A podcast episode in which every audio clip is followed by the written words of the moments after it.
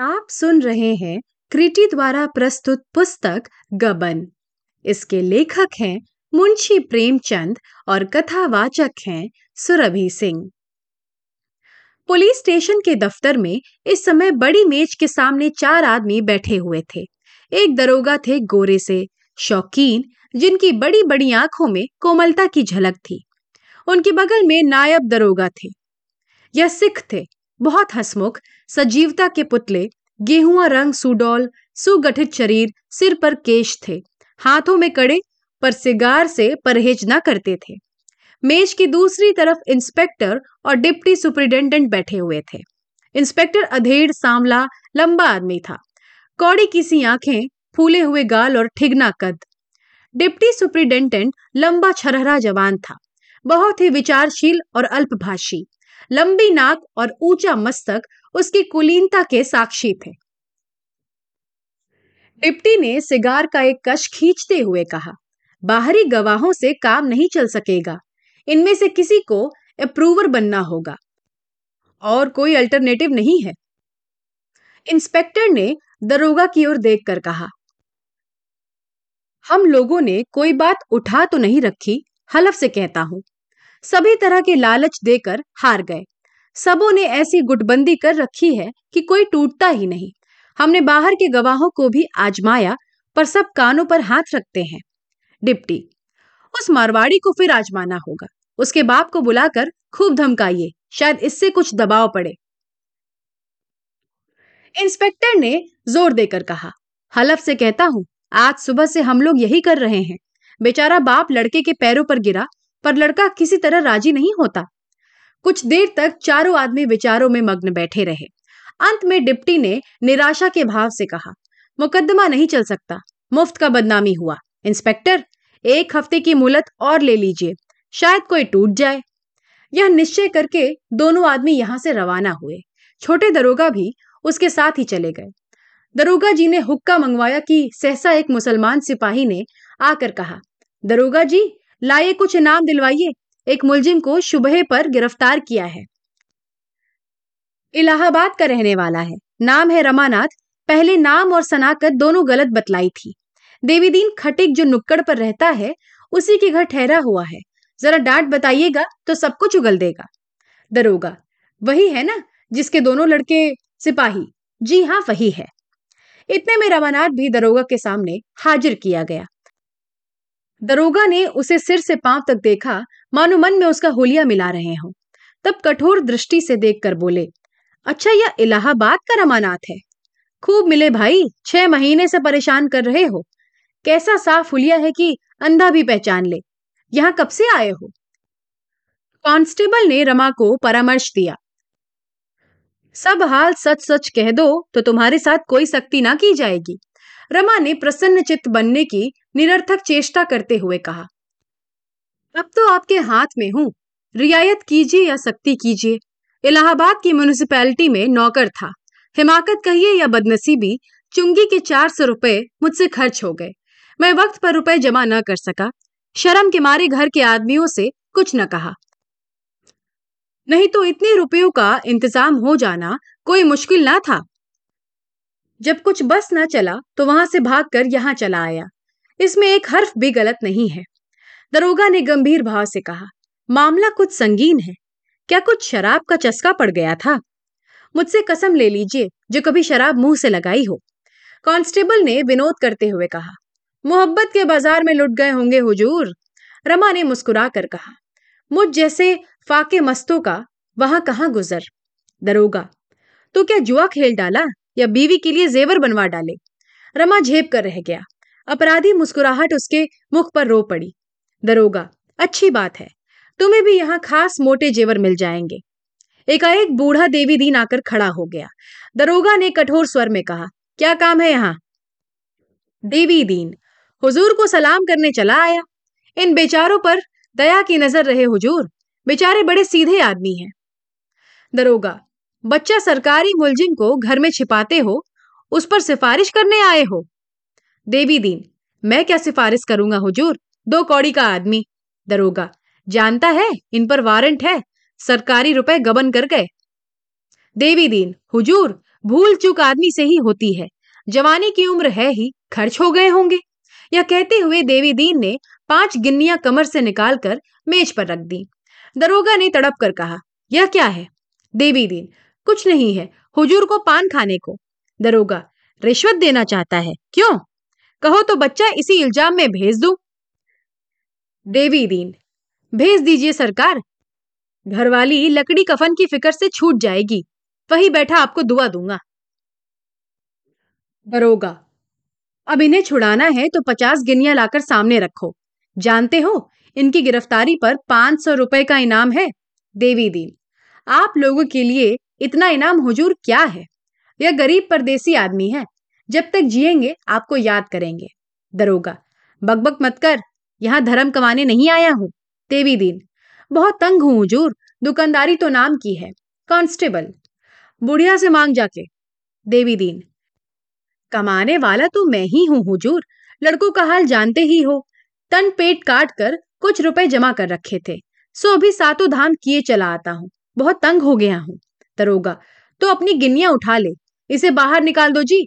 देवी दीन, आपका हुक्म है तो लीजिए जाता हूँ। धक्का क्यों दिलवाइएगा? दरोगा। इन्हें हिरासत में रखो। मुंशी से कहो, इनका बयान लिख ले। देवी दीन के होठ आवेश में काँप रहे थे। उसके चेहरे पर इतनी व्यग्रता रमा ने कभी नहीं देखी। जैसे कोई चिड़िया अपने घोंसले में कौवे को घुसते देखकर विहल हो गई हो। वह एक मिनट तक थाने के द्वार पर खड़ा रहा। फिर पीछे मुड़कर कुछ क्षण के लिए रुका और एक सिपाही से कुछ कहा।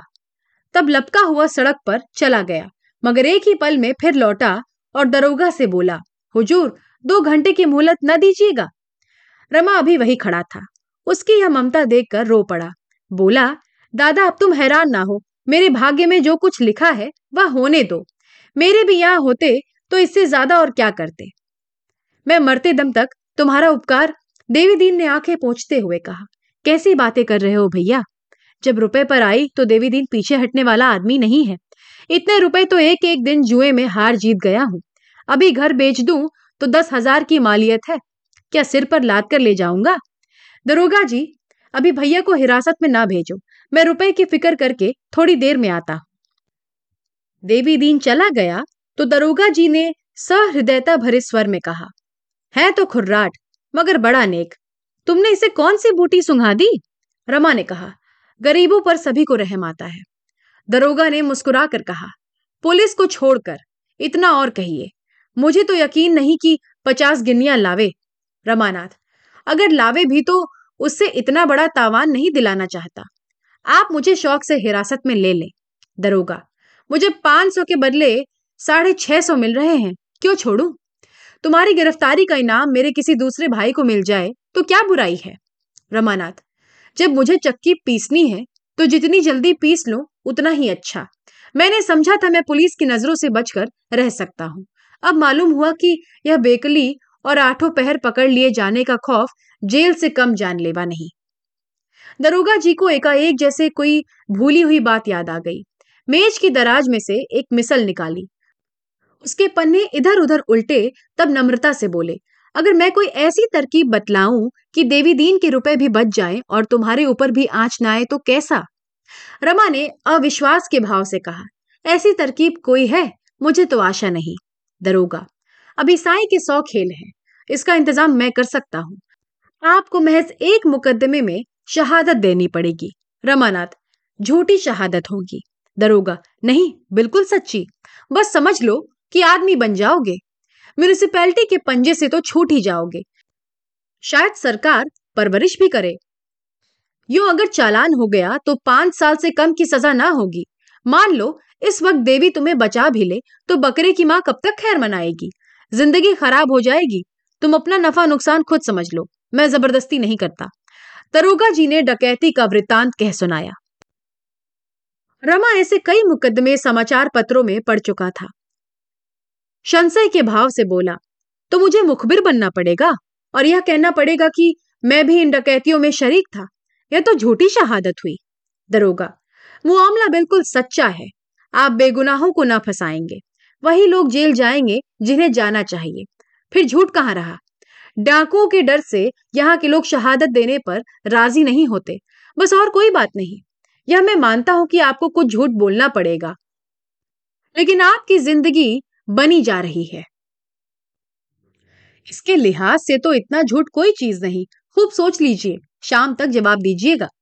रमा के मन में बात बैठ गई। अगर एक बार झूठ बोलकर वह अपने पिछले कर्मों का प्रायश्चित कर सके और भविष्य भी सुधार ले तो पूछना ही क्या? जेल से तो बच जाएगा।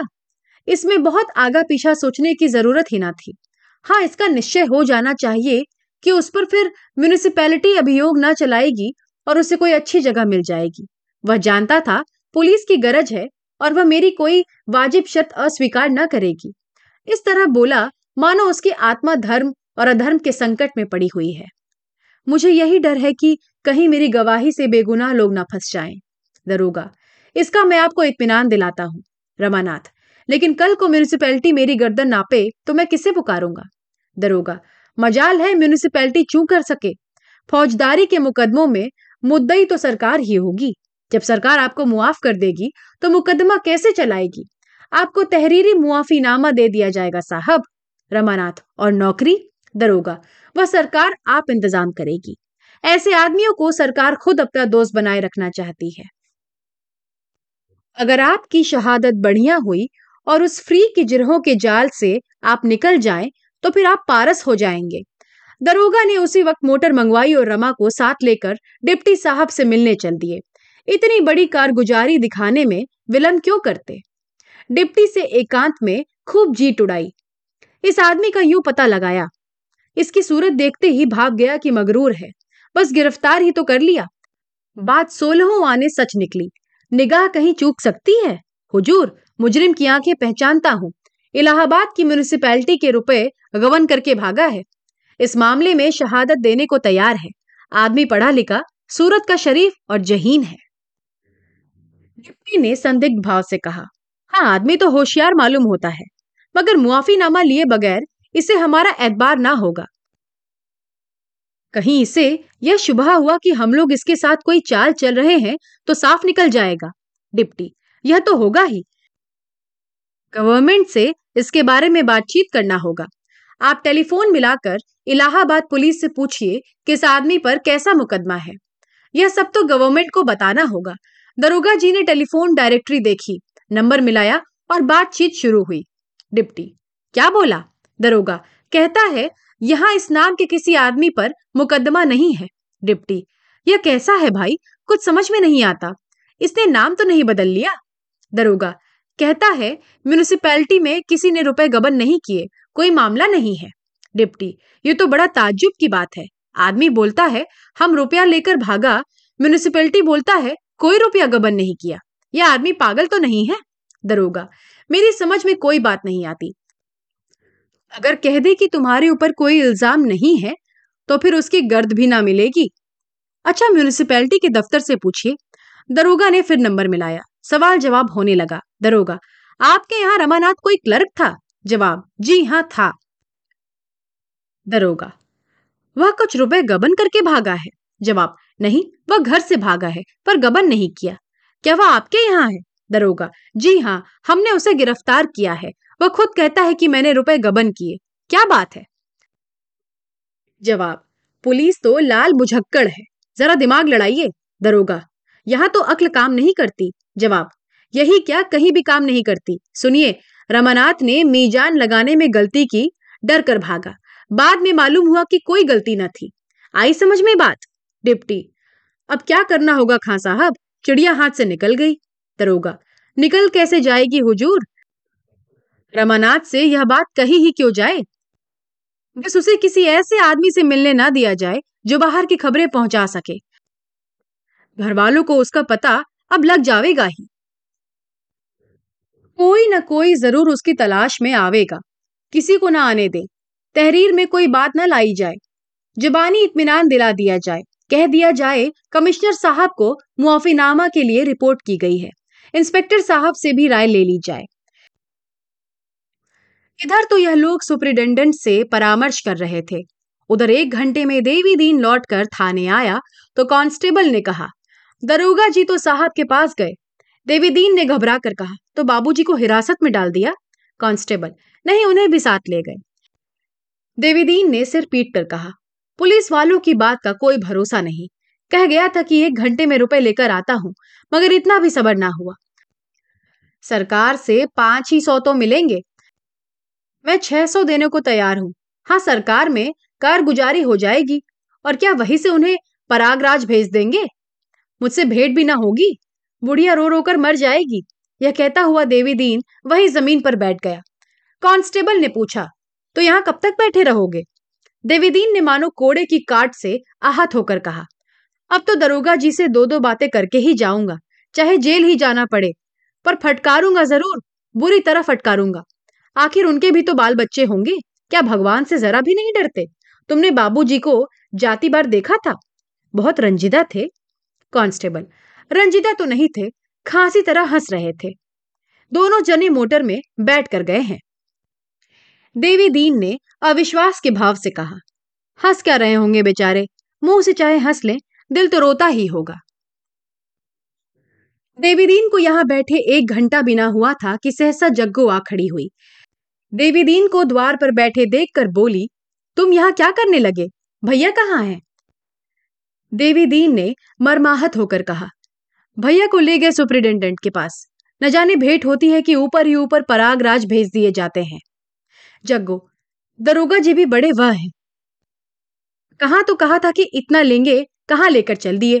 देवी दीन, इसीलिए तो बैठा हूँ कि आवे तो दो दो बातें कर लूँ। जग्गो हाँ फटकारना ज़रूर। जो अपनी बात का नहीं, वह अपने बाप का क्या होगा? मैं तो खरी कहूँगी, मेरा क्या कर लेंगे? देवी दीन, दुकान पर कौन है? जग्गो, बंद कर आई हूँ। अभी बेचारे ने कुछ खाया भी नहीं, सवेरे से वैसे ही हैं। चूल्हे में जाए वह तमाशा, उसी के टिकट लेने तो जाते थे।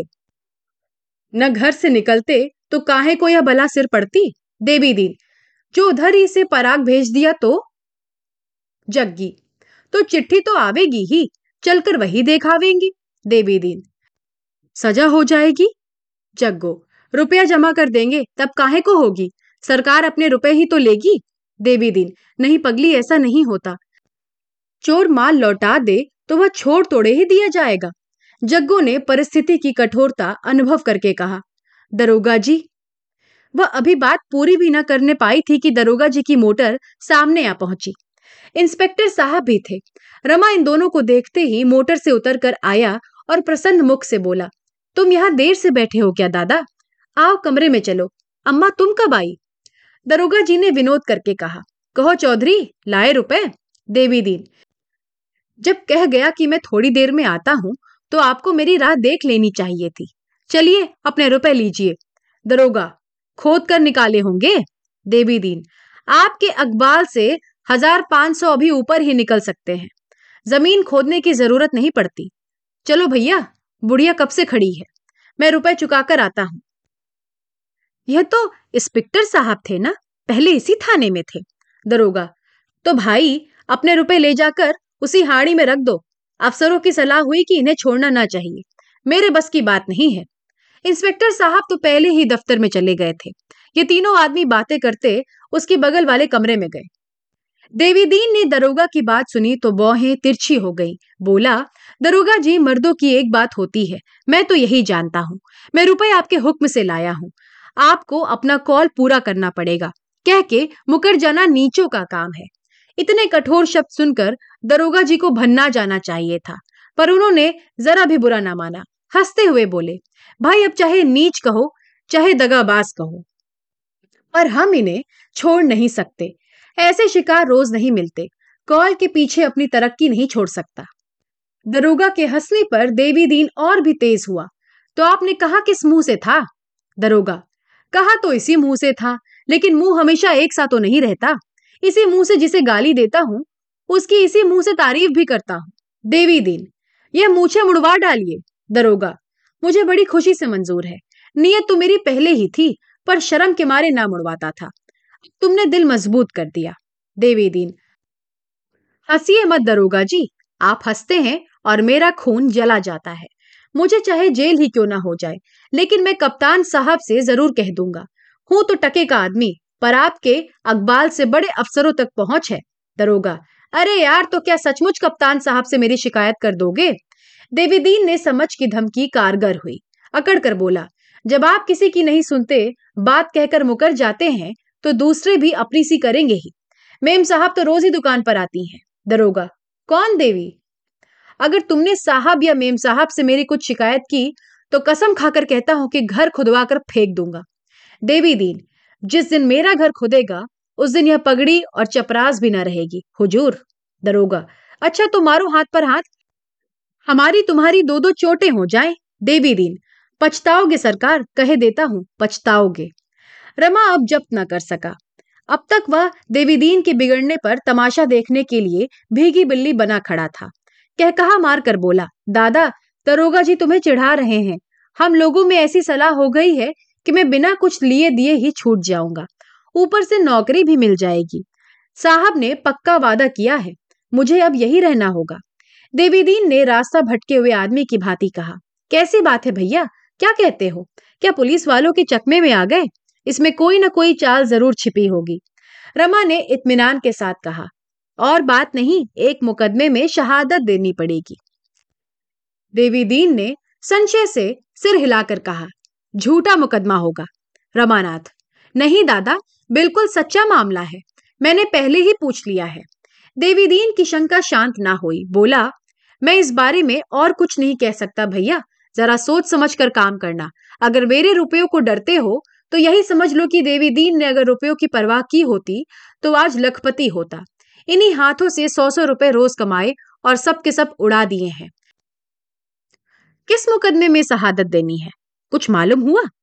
दरोगा जी ने रमा को जवाब देने का अवसर ना देकर कहा।